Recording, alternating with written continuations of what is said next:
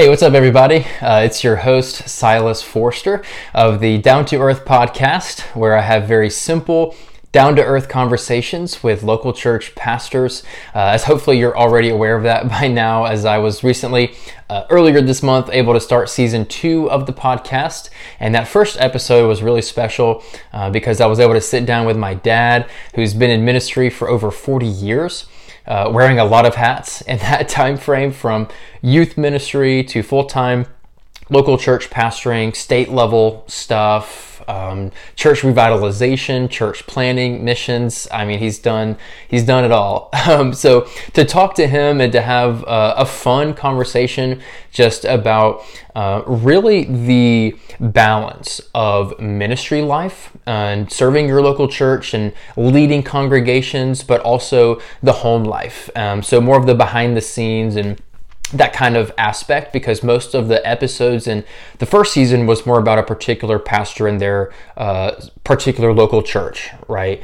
Um, which I think is great, and I look forward to having more of those.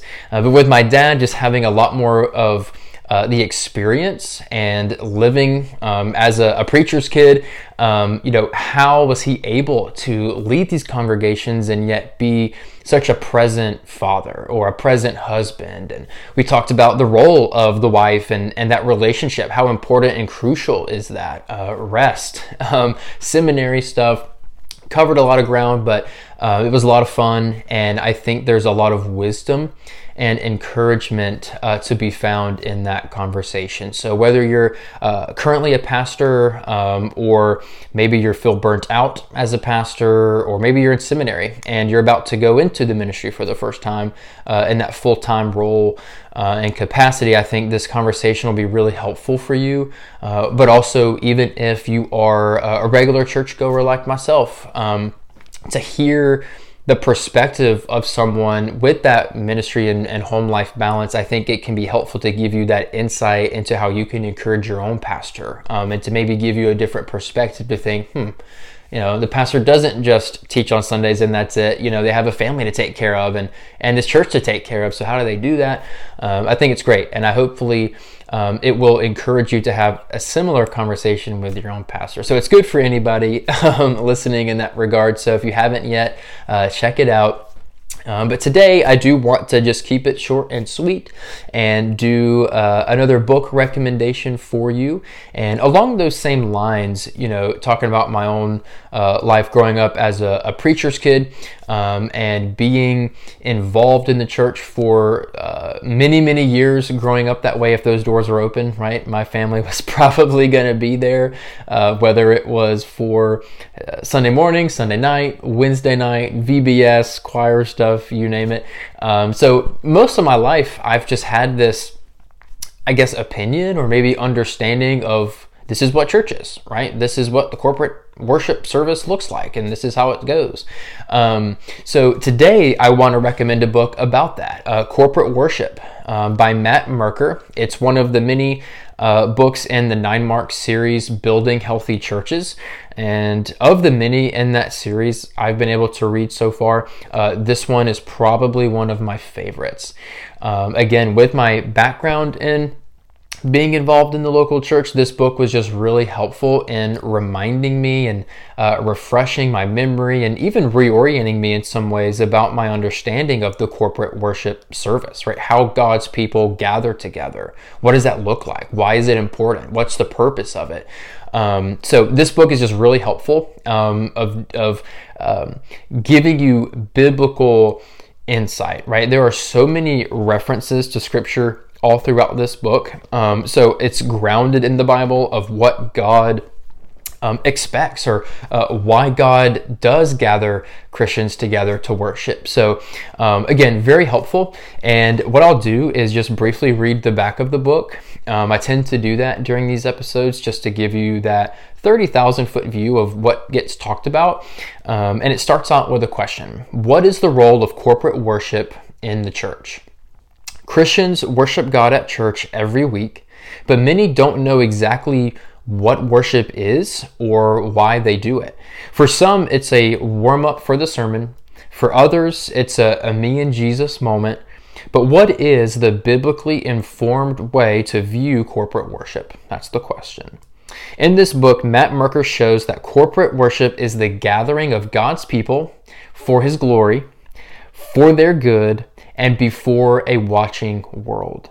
He offers biblical insights and practical suggestions for making worship what it truly is meant to be a foretaste of God's people worshiping for eternity together in the new creation. So uh, that's kind of the summary, and I love those three points um, of why God gathers Christians together, right, on Sundays. The the why behind it being one for His glory. Um, if it wasn't for God acting for us, right, doing for us what we could never do for ourselves, right, save ourselves from our sins, right? Um, Jesus, right, is our only hope in life and in death. And we gather to remember that. We gather to remember that in Christ alone, um, our sins have been forgiven, right? God's wrath has been satisfied.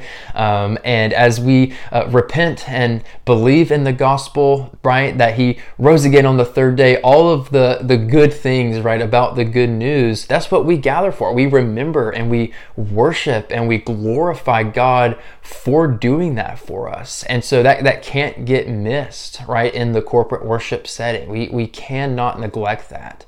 Um, but also, the worship, the, the corporate gathering is for one another, right? As Christians, we are saved into God's family. We are saved into a body with many parts. We need one another and so the regular gathering is for our mutual good as we seek to encourage one another, speak the truth in love to one another, forgive one another, help each other, keep each other accountable, uh, serve all kinds of things, right? And we we do that for each other's good, uh, not just our own good, uh, but seeking the interests of others. We do all of that as we gather corporately uh, to worship, and also, as he mentions, it's for a watching world, right? God gathers us together on Sundays um, to put the gospel on display for those who have not yet repented uh, and believed in the gospel.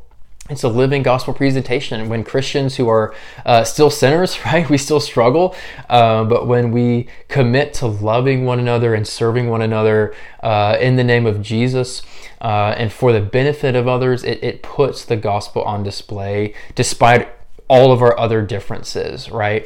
Um, so each of those three things he goes into uh, in a short book, but it's profound. And again, it's very, very helpful. So um, I don't know where you are now, um, if you're listening, maybe you're like me and you've been in church for a very, very long time. Um, this book, get you a copy um, because it's going to help remind you and reorient you uh, biblically about the corporate worship setting. Because I know sometimes for me, um, I think of corporate worship as just the singing part of the service on Sundays, and uh, corporate worship is definitely not less than that. Um, there's a whole chapter on singing in this book, and it's beautiful. Um, but the corporate worship gathering is much more than that. So this book is helpful to understand that better, um, according to the Bible. And maybe you um, are someone who used to go to church, but maybe it's been a long time. Um, maybe you've skipped a lot, you're kind of passive about it. Um, I would still recommend you get this book um, because I think it will help kind of revive um, the desire to be a part of something that's so great, right? The purpose of us gathering together uh, is so strong in this book. Um, so hopefully, it not only leads you to search the scriptures, but to uh, search for a local church again, right? To, to take part, to commit and serve uh, to a local church again. Or maybe you're not a Christian at all. Um, maybe you're in an area where you see churches everywhere, um, but you don't understand why people go, what's the big deal.